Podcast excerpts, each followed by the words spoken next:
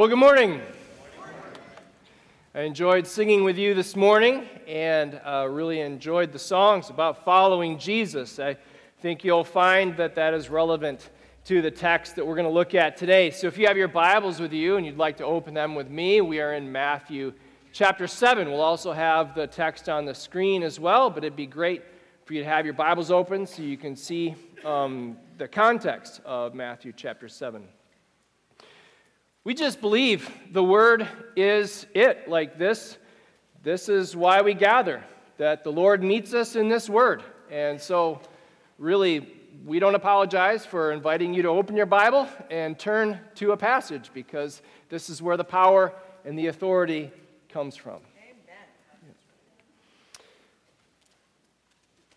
This is the homework. This is where we hope to go this week. Help you answer this question. I am following Jesus in public and in secret. Like, this is a question. Am I doing this? Am I doing this because I'm not ashamed of the gospel and I'm not afraid of people knowing that I'm a follower of Jesus? And in secret, like the stuff that nobody else sees, I'm a follower of Jesus then too. I mean, so I want to just kind of help you think through this. Am I a follower of Jesus in public, when everybody is watching, and in secret, when nobody is watching? Am I following Jesus all the time? There are three parts to this. The first is that it requires a decision. Just like entering the military requires a decision, assuming you're not drafted and someone decided for you. Assuming it's an enlistment, it requires a decision. Just like trying to decide, okay, I'm going to sign up for a marathon, like that requires a decision. There's a point that you decide, and then after you decide, your life starts to change. Just like making a major life change. Some of you have made major life changes. If you're going to make a major life change, there's a time when you decide, I'm going to make a major life change, and then you start to change. There's a point of decision, and then there is the follow-through. There is following through that decision. There's evidence of that decision. So if you've entered the military, you're probably going to move, and you're probably going to get a haircut. You know, you're going to go to boot camp, and your world is going to change. If you decided to run a marathon, you're going to start running. If you decide to make a major life change, you're going to start, I don't know what it is you decided to change, but you're going to start doing it. And you're going to do it when everybody's watching, and you're going to do it when nobody's watching. It's going to be in public, and it's going to be in private. Am I a follower of Jesus when everybody is watching, and am I a follower of Jesus when no one is watching? This is the question we're trying to answer today. Here we are in Matthew chapter 7. But before we do that, let's pray.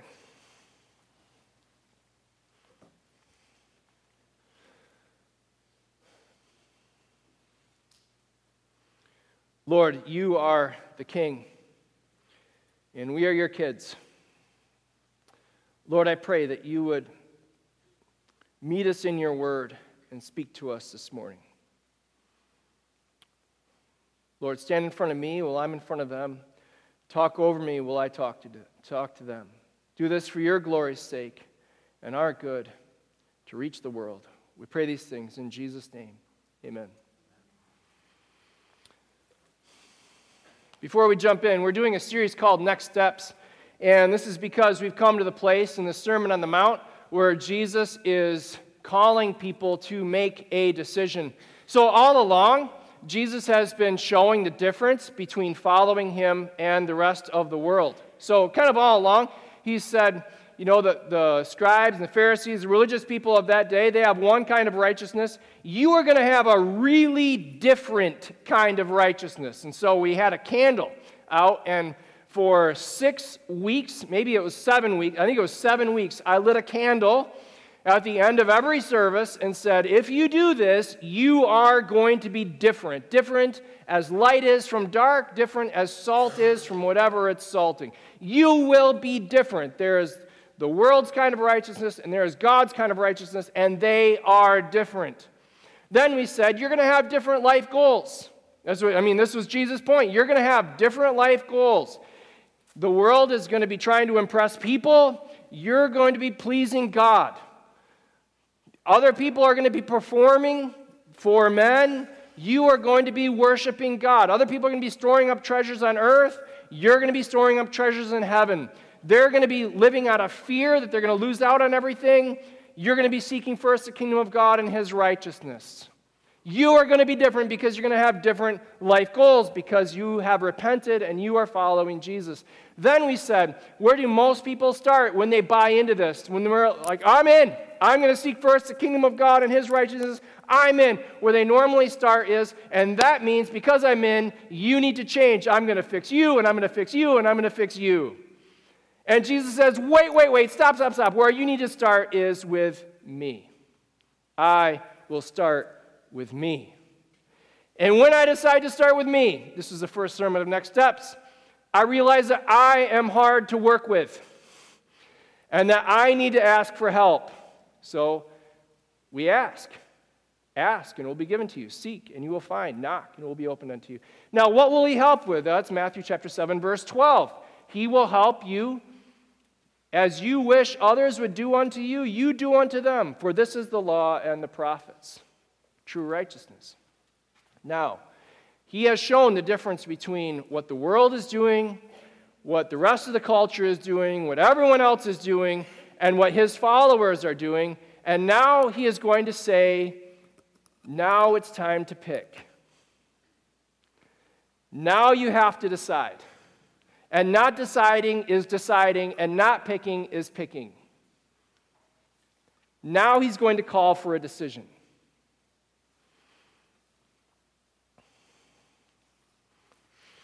Because, and this is really a truth that underlines all of Scripture, God will judge everyone. And this really goes all the way back to what Jesus said in Matthew chapter 4, verse 17, where Matthew writes, Jesus came preaching, repent, for the kingdom of heaven is at hand. Judgment is coming. Jesus will come and mete out rewards for better or for worse. So Jesus is preparing his people for the coming judgment. I know that this is a statement that a lot of people disagree with and a lot of people really don't like, and it's one of those things that, you know, you might be tempted to hide and not say that God will judge everyone. But this is a really important doctrine because it keeps us from judging everyone ourselves. It keeps us from taking vengeance into our own hands. It's underneath the idea of vengeance is mine, says the Lord, I will repay. And the idea is that means you don't have to. You don't have to take revenge. God will figure out justice. It's his area. So this is a really important doctrine because it keeps us from evil. But that was free. That's not part of this. This is just the assumption that Jesus is working under. So God will judge everyone. So, verse 13, enter by the narrow gate. Enter by the narrow gate, for the gate is wide. Okay, so look at the, I want you to see as you read, I want you to see the contrast Jesus is making between the way everyone else is going and the way he is calling his followers to. You're going to see every part of this is contrast. So he says, enter by the narrow gate, for the gate is, you just read the yellow words with me, okay? For the gate is wide, and the way is easy, and that leads to destruction, and those who enter by it are many. What do you have to do to go through the wide gate? Nothing. You don't have to take anything off. You don't have to leave anything behind. You don't have to squeeze. You can go through a bunch at a time. What do you have to do? Nothing. What do you have to do to go on the easy, broad, wide path? Nothing. You just get swept along with culture. You just. That's the default setting. That's the way of democratic consensus. That's the way everyone is going. And where does it lead? Hell, destruction, judgment. Okay, read the yellow words with me again. For the gate is narrow. The way is hard that leads to life. And those who find it are few. You see the contrast? What do you have to do? What do you have to do to enter by the narrow gate? Boy, you got to make a decision. You got to decide. This will not come naturally. This is not your default setting. This is not what all your friends are doing. This is narrow and it is hard. Jesus compared it to the eye of a camel. It is hard. It's not the broad gate that lots of people can go into. Oh, it doesn't matter. Just come. It doesn't matter. The narrow gate is like a turnstile. You get in one at a time. And you got to squeeze. It's hard. It's a decision you have to make. So I want you to ask, am I following Jesus? Am I currently, right now, following Jesus? Is Jesus Lord of my life right now? Am I fully surrendered to Jesus right now?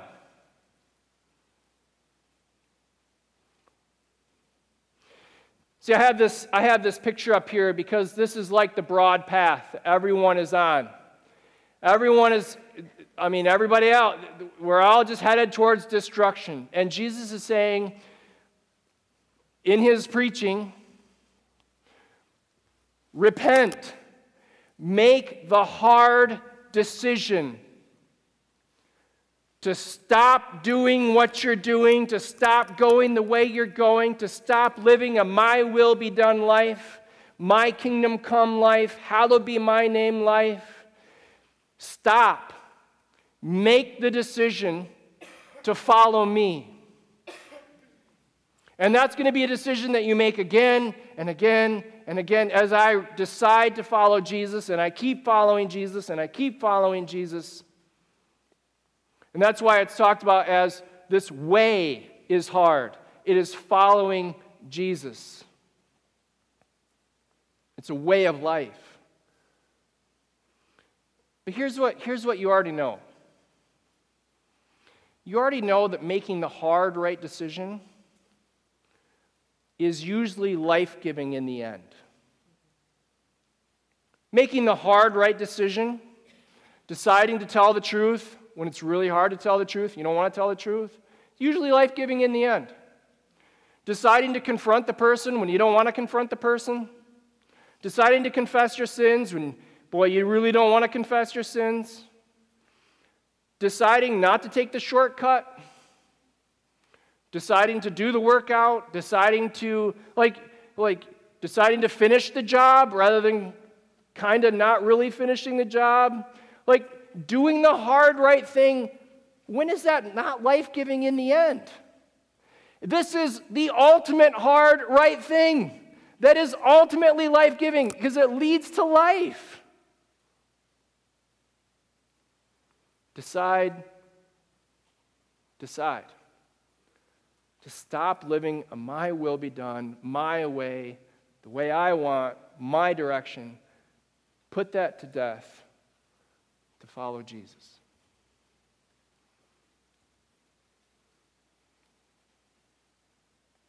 It's the hard right decision that leads to life. And listen, that's what I want for you. I want life for you. I don't want you to, it doesn't matter it's what God wants for you. Don't get sucked along on the easy path, the way of consensus that everyone is going. Don't do that. Make the hard right decision and receive life. Now, if you do this, you will change. And change is good. Isn't that what everybody wants to change? It's just that we struggle with making the hard right decision that leads to change. But everybody wants to change. And that's what this next passage is about, where Jesus is saying, if you do this, you will change. So ask yourself, am I changing? So here we are. Beware of false prophets. These are folks that pretend to be something they're not. The last time we saw this word beware was in chapter 6, verse 1, where Jesus said, beware of doing your works of righteousness before people to be seen by them, because if you do, you will have no reward from your Father who is in heaven. So he's like, look, first he says, beware of you being false. Now he's saying, beware of them being false. But there's still this idea, beware, this could be you too. Beware of false prophets who come to you in sheep's clothing, but inwardly are ravenous wolves. Oh, these false prophets, they dress nice. Not too nice, not too bad. They dress nice. But inside, they're awful. Maybe they have the self-deprecating humor, but they know how all the right words. But inside there's something much different than they are on the outside. How will you recognize them? By their fruit. You will recognize them by what they do. You're not going to recognize them by what they say necessarily, by how they dress. You're certainly not going to recognize them by how they look, but you will know them by what they do. You will recognize them by their fruits. Are grapes gathered from thorn bushes? That's another word for fruit. Or figs? That's another word for fruit. From thistles? Every healthy tree bears good fruit.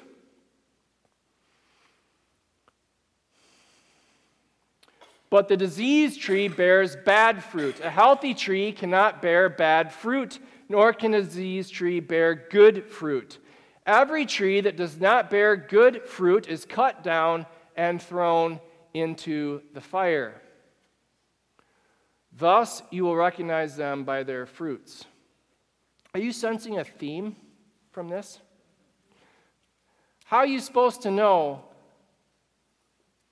if they're a wolf or truly a sheep? Well, by their fruits, by what they do.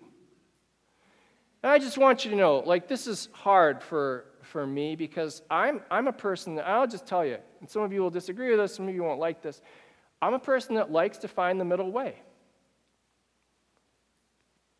I am. I am not an extremist on one side or the other. I like to find the middle way any way I can. Every time I can. But Jesus is saying to people like me, listen, there is no middle way with Jesus. He's saying there are two gates. There's the broad gate, there's the narrow gate. He's saying there are two ways. There's the easy way, there's the hard way. He's saying there are two results. There's life and there's destruction. He's saying there are two different amounts of people. There's the many and there's the few. He's saying there are two trees. There's the bad trees, the diseased trees, and there's the good trees. He's saying there's two different kinds of fruit. There is the bad fruit and there is the good fruit. He's saying there are two different results for the trees. He's saying there's cut down and thrown in the fire, and there is get to last and flourish and be cultivated. There is only two ways, and there is no middle way. Hard. It's absolutely true. It's what Jesus taught.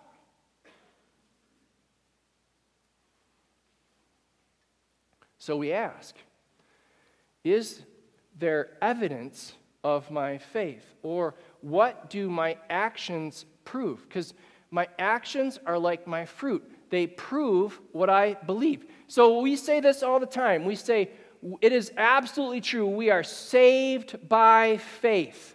Faith is like the roots of the tree. But our faith is evaluated by our actions. Our actions, or the fruits, prove what we actually believe. So, I've told you this before, and some of you still bring this up. I told you, I used to claim that I believed in stretching. Stretching. This is as far as I can get. So when I say, I'm in, searing pain right now in my hamstrings, I don't really believe in stretching. No matter how often I tell you I believe in stretching, you go, dude, you're a liar. Obviously you don't, because you never stretch. Well, maybe it would be better to say I give mental assent to stretching, But if I truly believed in stretching, the fruit of my life would be flexibility, that I would be able to, that I would actually follow through and stretch. But my actions prove that I don't believe in stretching. Man, I don't want to tell you this. But I think of myself as an organized, disciplined person until tax season comes around. And then it's like, oh, it's tax season. All year long, I'm like, well, it's not tax season. I don't have to save those receipts. Well, it's not tax season. I don't have to record my mileage. All year long, I live like tax season will never come. Look, I tell you, I believe you should save receipts. I believe you should write down mileage. I believe you should do all these things. The fruit of my life proves that I don't really believe that. The fruit of my life proves that is only mental assent. I wish I didn't have to tell you that, but I'm telling you that to say there is a difference between mental assent and actual belief that leads to life change. If you really believe this, that Jesus said, come follow me, this is the way of life, this is the abundant life, this is the good life, come follow me. If you really believe that, that will come out in how you live. There will be evidence. Your actions will prove. They always prove what we really believe.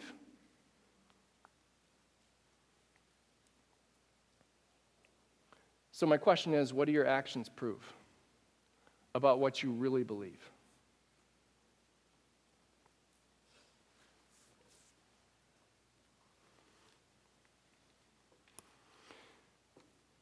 We started by asking the question, like, have I decided to follow Jesus? Am I currently following Jesus? Then we said, if you've decided to follow Jesus, there will be evidence. You will be able to see it. Now, let's talk about what kind of evidence are we talking about? What kind of evidence are we talking about? Not everyone who says to me, Lord, Lord, will enter the kingdom of heaven.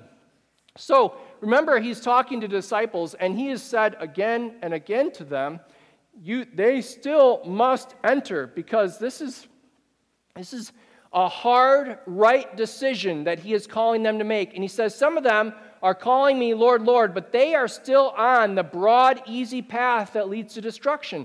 They haven't made this hard change. But the one who does the will of my Father who is in heaven. So these are the folks that have made the hard right. These are the people that have made the hard changes and have repented. But the one who does the will of my Father who is in heaven. Because what you do proves what you believe. And what you don't do proves what you believe. But the one who does the will of my Father who is in heaven, on that day, many will say to me, Lord, Lord. They know the right language. They can pray the right prayers. Did we not prophesy in your name? Lord, didn't we preach great sermons in your name? Man, what could be better evidence that you decided to follow Jesus than preaching great sermons? And Jesus saying, I don't give a rip about that. And cast out demons in your name? Cast out demons? What could be more evidence of life change? What could be more evidence that, what could be better fruit of following Jesus than casting out demons? Like, people's lives have changed for good under our ministry. And Jesus saying, I don't give a rip about that. And do many mighty works in your name? Like, we built great organizations. Miracles were done. People's lives were changed. Big buildings were built. I mean, we did many great things for you. And Jesus is going to say, I don't give a rip about that. And then I will declare to them, I never knew you. Depart from me, you workers of lawlessness. Because Despite all their performance, they are still on the broad path that leads to destruction. They have never made the hard right of repentance to give themselves to Jesus.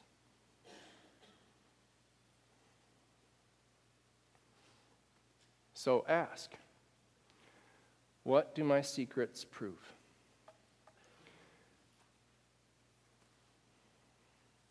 These are folks that in public will do great, mighty works, but in secret were still workers of lawlessness.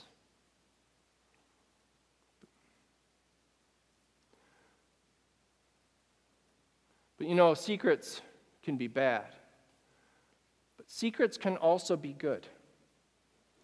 In fact, this is what Jesus was saying earlier in the Sermon on the Mount. So if you look at Matthew chapter 6, verse 4, the last sentence there, and your Father who sees in secret will reward you. This is after Jesus told them to do their acts of mercy, not in public so that everyone can see, but to do their acts of mercy in secret, so that their Father who sees in secret would reward them. You're going to have good secrets, and those are secrets that prove that you really are following Jesus. This is the good fruit that Jesus is after.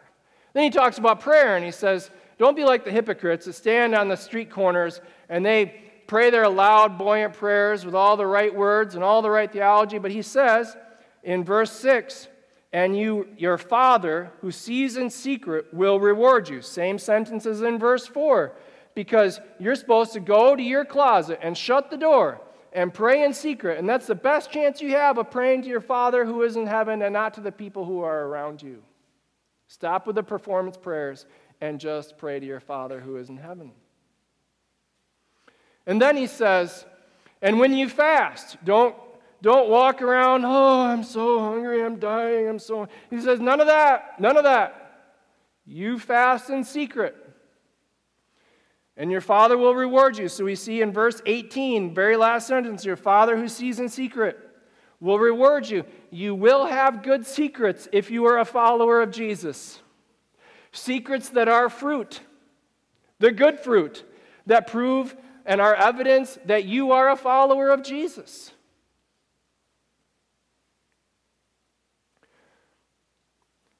Secrets that point to Matthew chapter 7, verse 11, which says, and whatever you wish others to do to you, do also to them, for this is the law and the prophets. That points to Matthew chapter 25. When I was hungry, you fed me. When I was thirsty, you gave me to drink. When I was naked, you clothed me.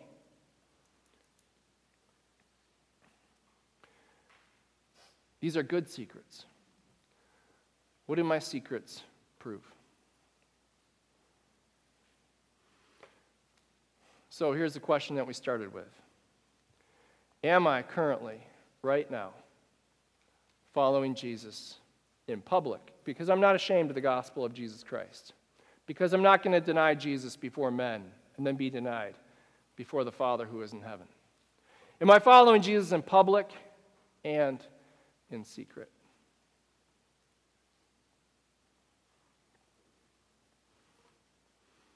Now, if you're here and you're like,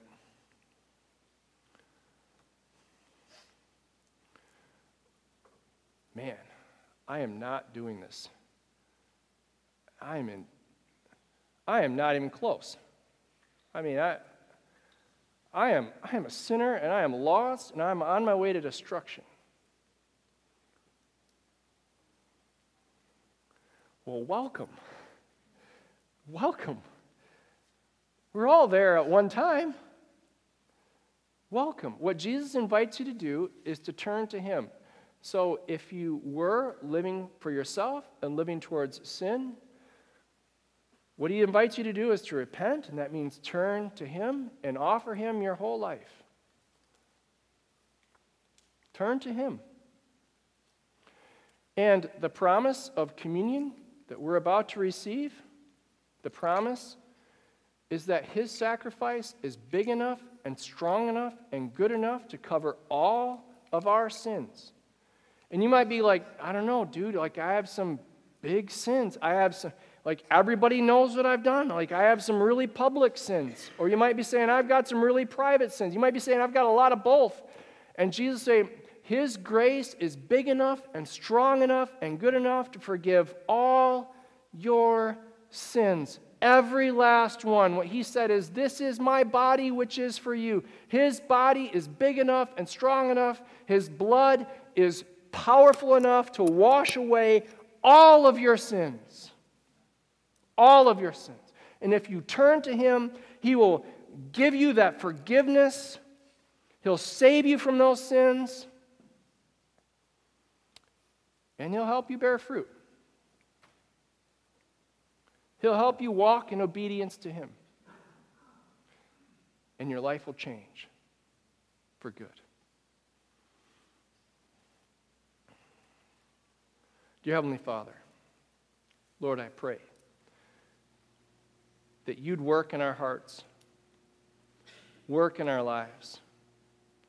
Lord, if there are any here who are not saved, who are not following You, Lord, pull them towards Yourself. Help them repent. I pray these things in Jesus' name. Amen.